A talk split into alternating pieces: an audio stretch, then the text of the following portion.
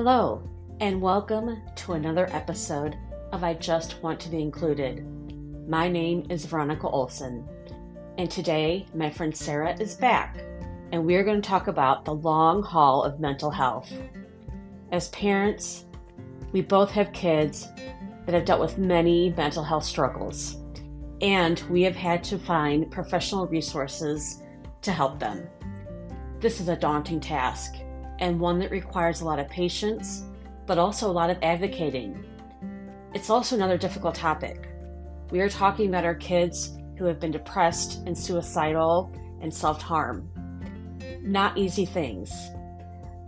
But as always, I ask that you listen with an open heart and mind. The goal of this podcast is to bring humanity to difficult topics. Every day, we are surrounded by people who are struggling in one way or another we need to start showing compassion, even when we don't understand what they're going through. As always, anything said in this podcast is based on personal opinion, experience, and thoughts. Nothing said should be taken as professional advice. Every person is different, every situation is different. Please always look in your community for professional help to deal with whatever you or your family might be facing. Enjoy the episode.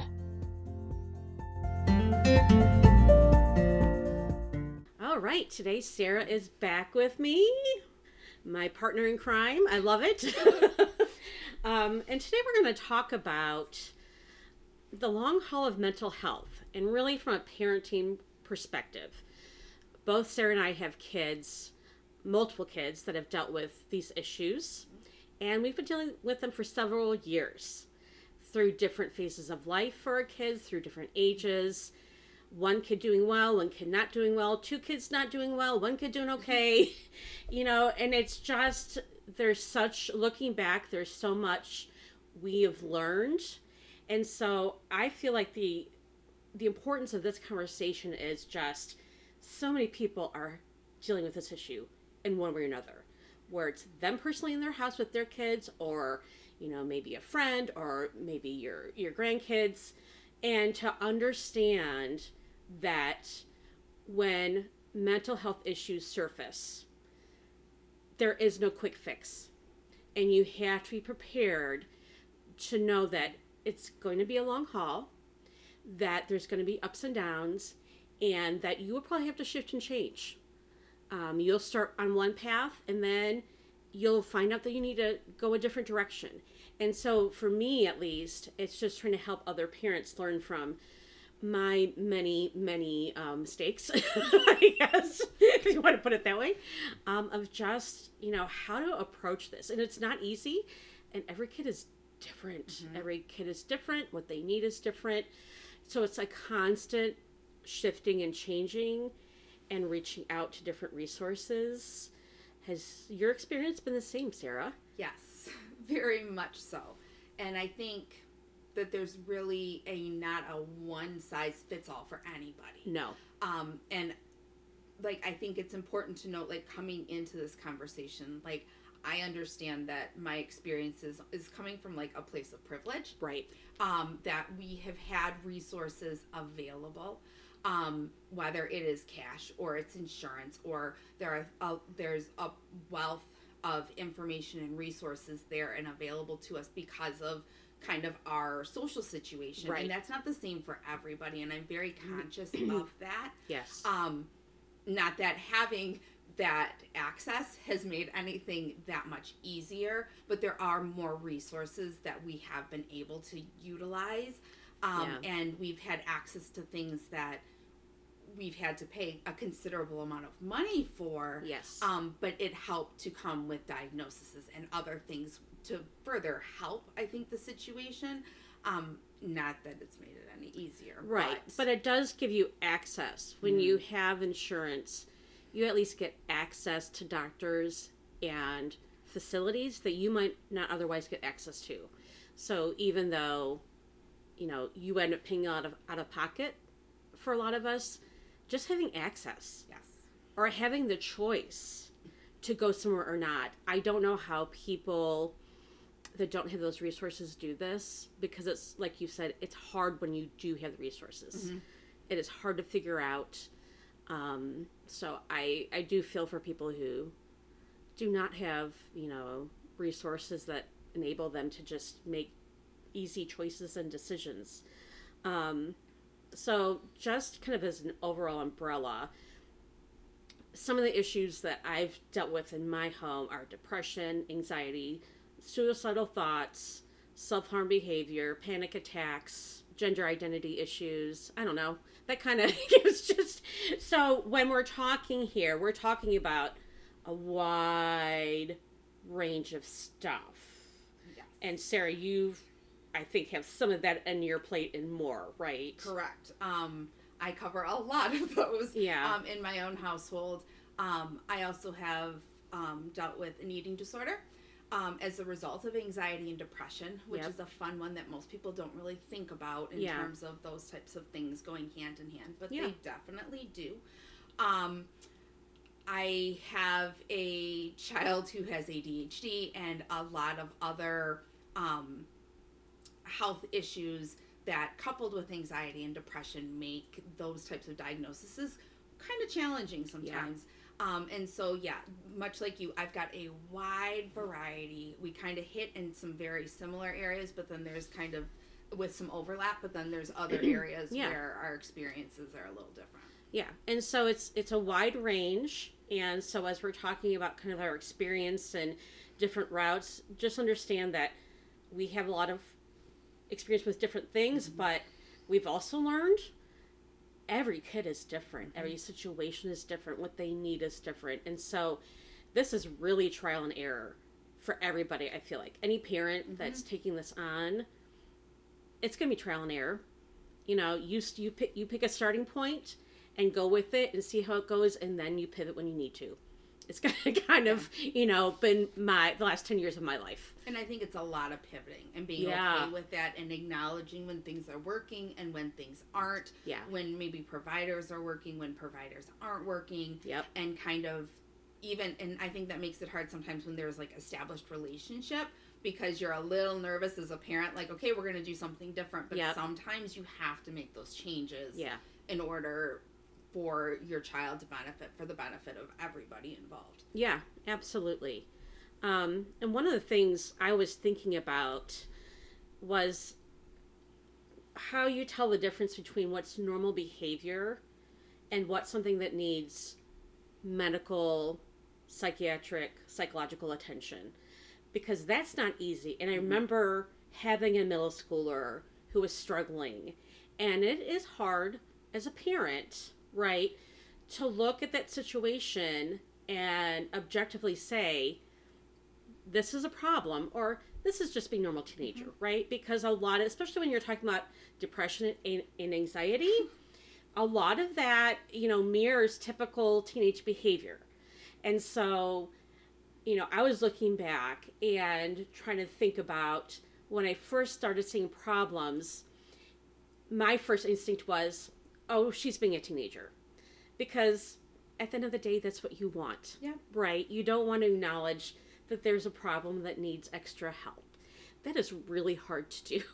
Tremendously. And it, it there's almost kind of like some guilt when you look Yeah. back because i i am the queen of failure parenting failure that way when just looking at things. And i think um just even with my oldest i was thinking back in um when first kind of anxiety and stuff reared its ugly head.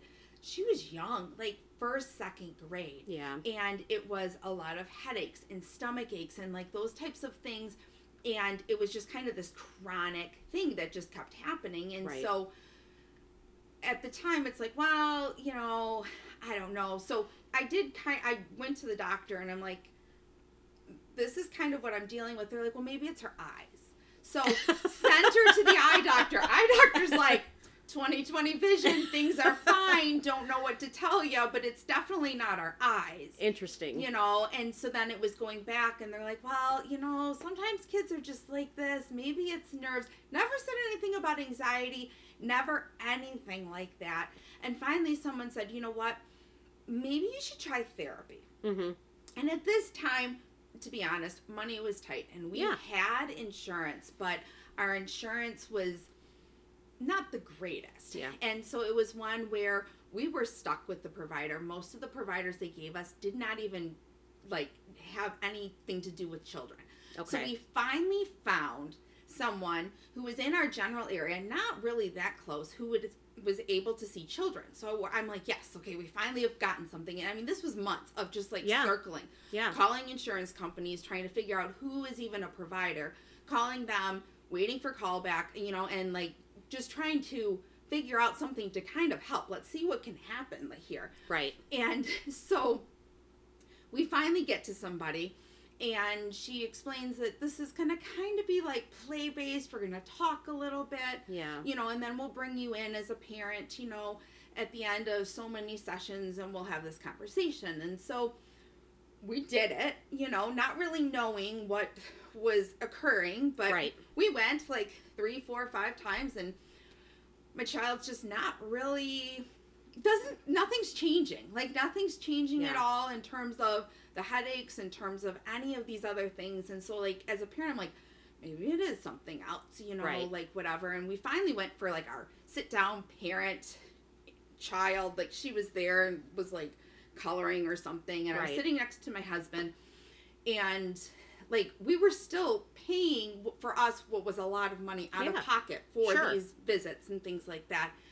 And we're sitting and the therapist is just kind of i don't know just not necessarily really engaged and she starts looking down like at her shirt and she's like kind of like as we're talking and she's asking questions but she's like looking down at her shirt and the next thing you know she's got her shirt in her mouth and she's eating like leftover crumbs off of her shirt while Oh we're gosh. sitting there like having this oh conversation gosh. and my husband and I are looking at each other like what in the world Yeah. what in the world and she's like i think you know sometimes like it could be some anxiety and she's having this conversation with us but she's still continuing to like be concerned with like the food crumbs on her bosom oh my gosh. it that was very crazy. disturbing and just really disheartening because as a parent like we had felt like we had come to the end of our ropes you're our Right. only hope and yet here we are and i've just got this really funny mm, feeling about If you're only this hope, then we're in trouble. you know and that was our last session there yeah. um and, and it was just kind of one of those situations and you know and when you're talking to a young child who has no experience with anything you know it's just it's kind of a like kids provide very limited information right Yes, they and do. so it's Yes. just kind of one of those situations where like what do you do and they don't always know how to vocalize Correct. what they're thinking and feeling, right? You're right. And so when you talk about things like we then like continued on and things like that and where with this particular child where things reared its ugly head was during the pandemic. Yeah. Really during the pandemic. Yeah. And there was a bunch of life circumstances and things that had happened and to be honest, they were sleeping a ton Yeah. a ton. But that's what you hear, right? Mhm. Like that's a teenager thing. They're gonna sleep a lot, like weird hours, whatever. But we're sleeping so much, and things started changing like a little bit, like Yeah. in terms of temperature and regulation and things like that. My brain, my medical brain, goes.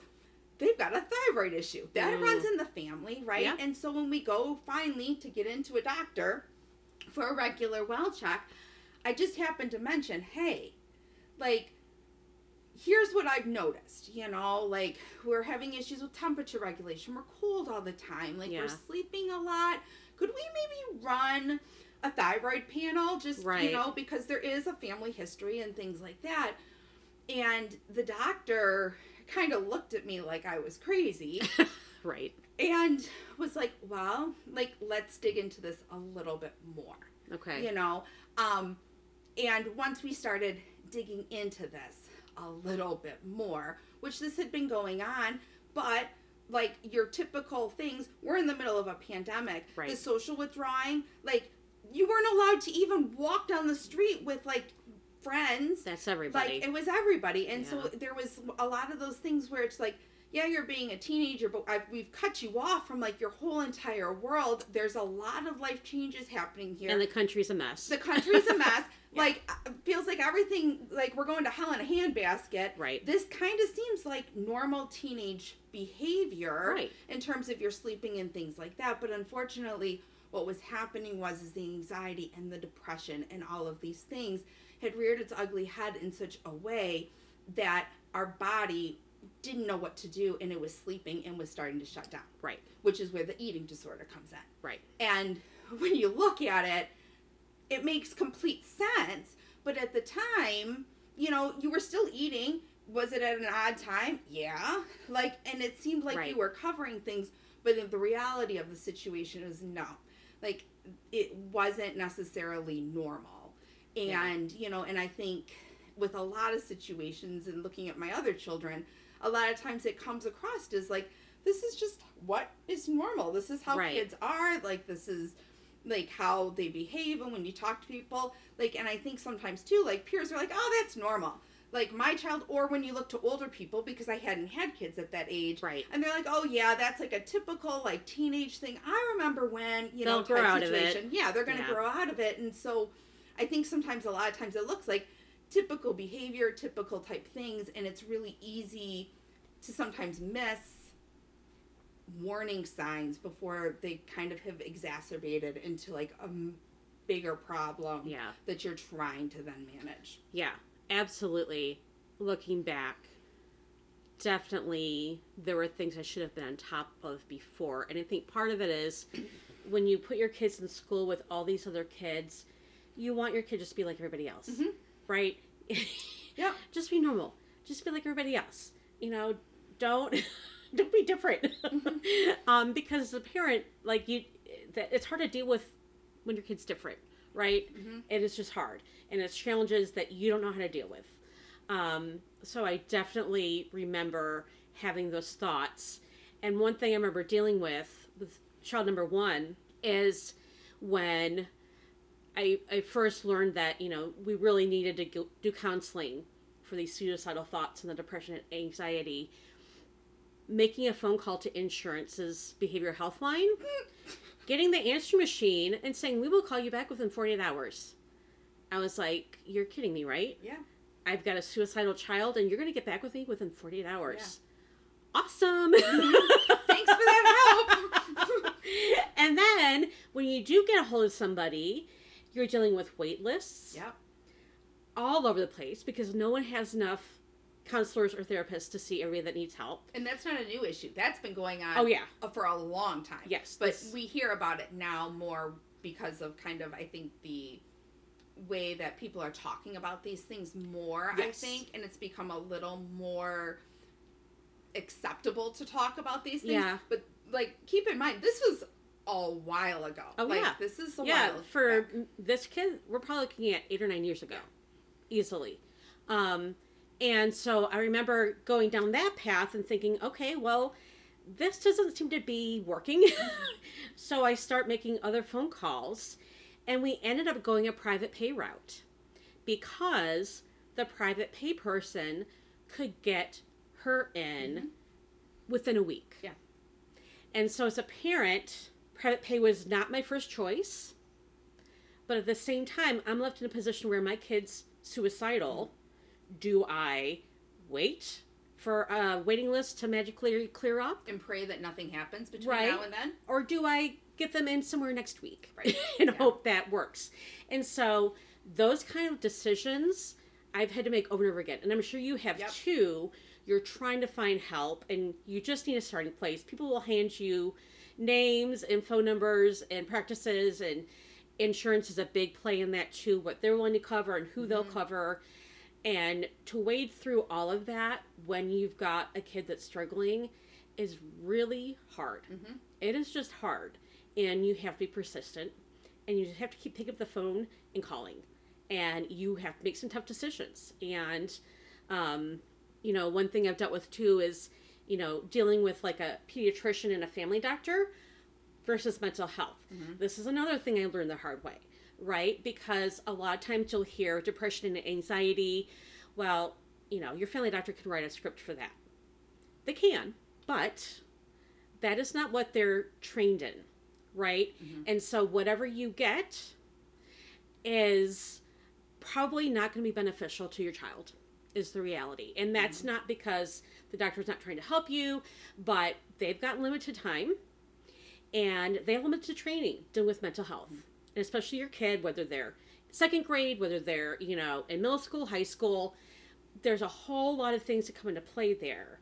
And I've learned this the hard way too, that just going to, you know, the family doctor for a prescription is not always the best way to go. It might get you some short term relief, but it's not going to be a long term solution. Yeah, it's interesting because um, things have changed in that realm. I found too because currently our pediatrician's office, like I had to beg, and we have a long-standing relationship. When my middle child finally had gotten to a very stable point where we weren't having to go to psych to adjust meds, like Yeah. sometimes a weekly basis, sometimes Yeah. a monthly basis, but where they're finally like, we have a big wait list and like you are so stable you're really good right now let's see if your pediatrician can Right. handle it for you from now which is basically writing your script every like six months basically when we go in and say hey things are good Yeah. because we're at a really stable point Yeah. um, but i had to beg for them to even be willing to take that on anymore because i think they've come to a point where it's like we don't we you're right we don't have this specialty and Yeah. so i find now as i'm like looking with my youngest they're a lot quicker to refer out to other people who may be better able to like fit which i think is in the future is going to serve Right. families better than the way that it used to be Yes. where it was kind of this like one size fits all we're going to start you at a low dose and then this is just going to like solve everything Right. you know which is maybe a band-aid temporarily Yeah. but isn't you know addressing bigger long-term issues there Yeah, and I recently had the experience with my youngest child of the difference of sitting in with like a family doctor prescribing stuff for anxiety and depression and then going to see a PA who specializes mm-hmm. in psych. Oh my gosh. 10 minutes versus an hour. Yeah. I was shocked at how detailed and thorough that appointment was with the PA who specialized in psych meds. Mhm. I was shocked. And I was like, I wish I had known about this four years ago, Yeah. at least. yeah You know, but the path to getting access to the right people is hard. it's like, grueling and you really have to be persistent sometimes Yeah. where and really conscious of the fact of what's working what's not working and really advocating because it's kind of a funny thing as kids get older like they're just expected to advocate for themselves and Right. they're supposed to do all of these things but when they're having mental health crises or are just not at a good place they can't advocate for basic needs let No. alone for like appropriate care or what pos uh, they can't even think outside of the here and now let Right. alone what things could be like right Yeah. so I, sometimes like as a parent you really have to advocate and you really kind of have to push and it's like yeah this isn't necessarily working and being okay with the fact of saying this isn't working we need to try something else right. what else do you have for me Right. Absolutely. And, you know, I remember um, as a teen dealing with depression and starting therapy. And I really didn't understand the concept that this is a process. This is not like we hand you a prescription and things are, you're going to start feeling better in a week. That's not how this goes, you know? And so with kids, especially, and with parents, you need to understand that when you do start on meds, when you do start with a therapist or a counselor or whoever you're seeing, it is a process. Mm-hmm. And things are not going to get better overnight. They might actually appear to get worse before they get better, is what I have experienced. And so to kind of talk your kids into, you just need to hang in there. Yeah. Because kids will very quickly say, well, this isn't working for me. Yep. Or This when it working. gets hard, we decide that we're going to quit Yes. because it's just it gets very uncomfortable. Yeah, therapy is hard. Mhm. It is hard work because whether you're dealing with you know emotional baggage you're keeping in, or whether you're trying to retrain you know your thought process or your behaviors, whatever that is, none of those are easy changes. So parents and kids need to be prepared. Like it's going to be a process. Mm-hmm. And you have to understand that the participation level is going to come up and down. it's probably a nice way of saying that, yeah, right? yeah. I think sometimes if they're just willing to show up, even if it's with a scowl on their face and they look like this is the last place they wanted to be, the fact that they're in the car and they're willing to show up sometimes is a lot. Yeah. Even if it's kind of this like you as a parent want to hide underneath like the seat because their body language and everything else is kind of saying, I really don't want to be here. I Right. hate you. I hate this type situation. Yeah. The fact that they just showed up sometimes is huge. Yeah. And that's all you can ask. Absolutely. Um, and then, you know, one thing I wanted to bring up too was this idea of like parent responsibilities versus what the responsibility is on the kid. And this gets hard and messy Mhm. Because one of the things that took me aback, and I remember, you know, back when we were first dealing with this with the the first kid, you know, you go into the psychiatrist's office, and the first thing they start asking you, well, is there a family history of this? I'm like, whoa, what am I? what are you grilling me for? Yeah. This my- look like this is my issue? No, I brought you here, my child here. like, dang it, I didn't want to talk about me. but retrospectively, I wish I had been more open and honest about my experiences earlier. I was under this false assumption that, you know, if I don't talk about it and it doesn't exist, it will not be an issue for my kids, mm-hmm. which is not true. Yep. it really is not true, unfortunately. But it is hard when you step in, especially when you have teenagers, to this area of mental health because you're you might be allowed in the room on certain occasions. Mm-hmm. For the most of the time, you're not, mm-hmm. right? And so, hopefully, whatever therapist you're working with is very upfront with you about when they contact parents and when they don't. Mm-hmm. They have very firm boundaries on that. They should Yep. right? But you're you're giving a lot of trust over, right? And if you have a kid like Sarah and I both have these kids where they get in the car and they say nothing. How's therapy? Fine. Okay. That's what you're getting. Yep. And you're not getting any more. And it's not that you want details, but you want some reassurance like this is worth it, right? Right. like, is Your there- therapist isn't eating off of their shirt, right? Like we are like making progress here somehow. this, you know, five hundred dollars I'm taking out of Yes. our budget every month Yeah. it's worth it. This, you know, hour long me driving somewhere and sitting in an office and driving home once a week, this is all worth it, right?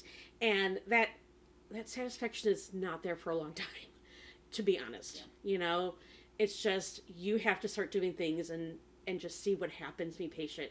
It is hard. Yeah.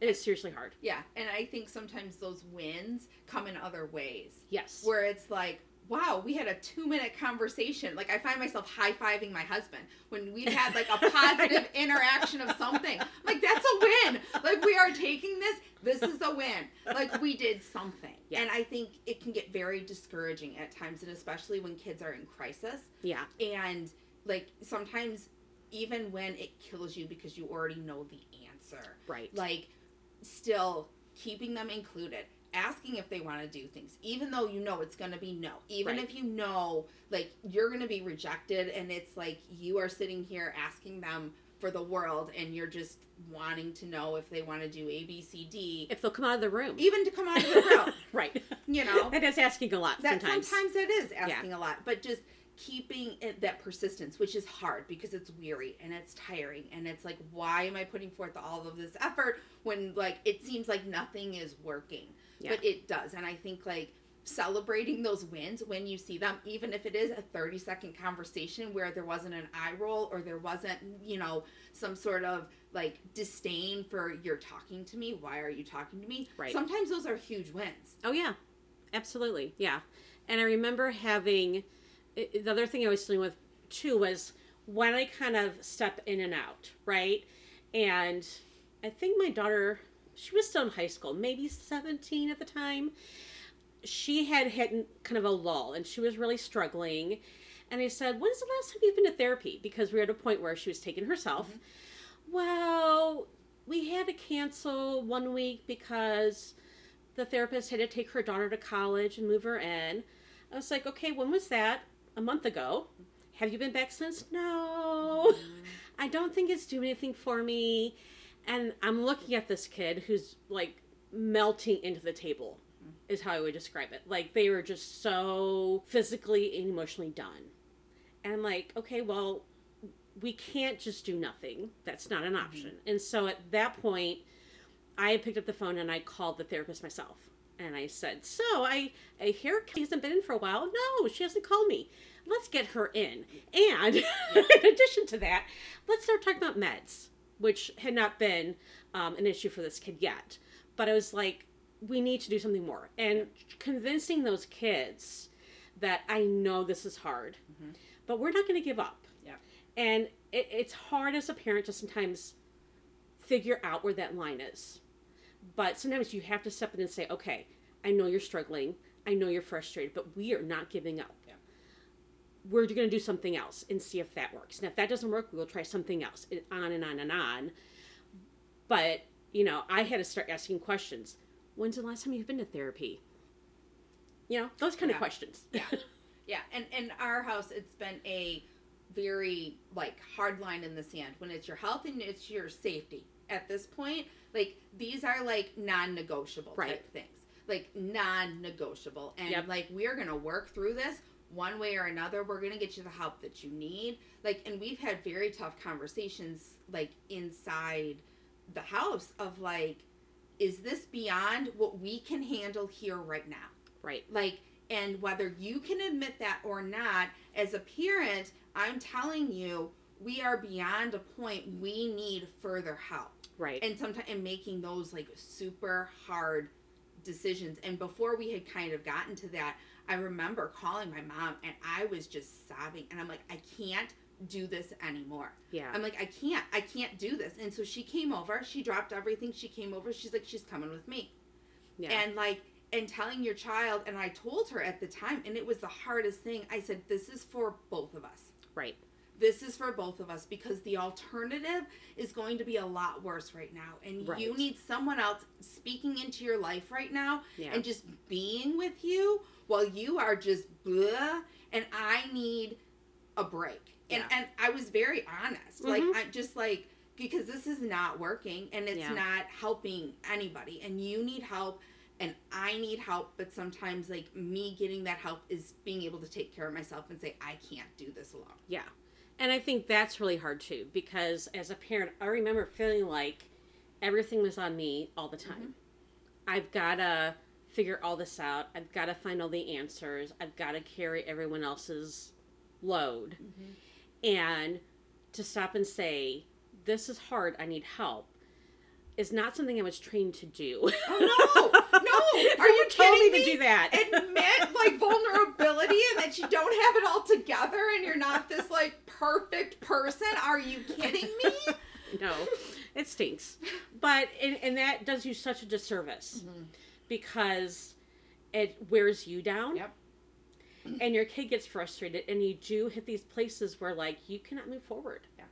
You just can't, and you need someone else to step in, whether it's a family member or a friend or whatever that looks like.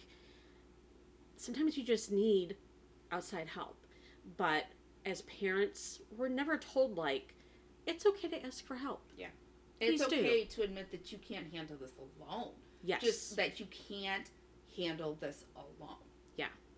because these are these get to be really big things, Mhm. and you can't handle them alone. No. And it's really, um, really gets tough. And when you have kids that are going to school, you know, and trying to get schoolwork done, or trying to work, or trying to be part of a sports team, or all these other things that our kids are trying to do because we're trying to keep them normal, Mhm. it makes it even more challenging. Yeah. You know, and it's really hard as a parent to look at the landscape and say, what's the priority here?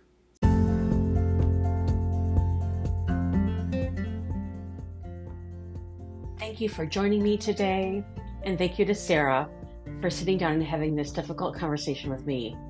Next week, we will continue our conversation about the long road of mental health. Hang in there. We are all doing the best we can. Have a good week.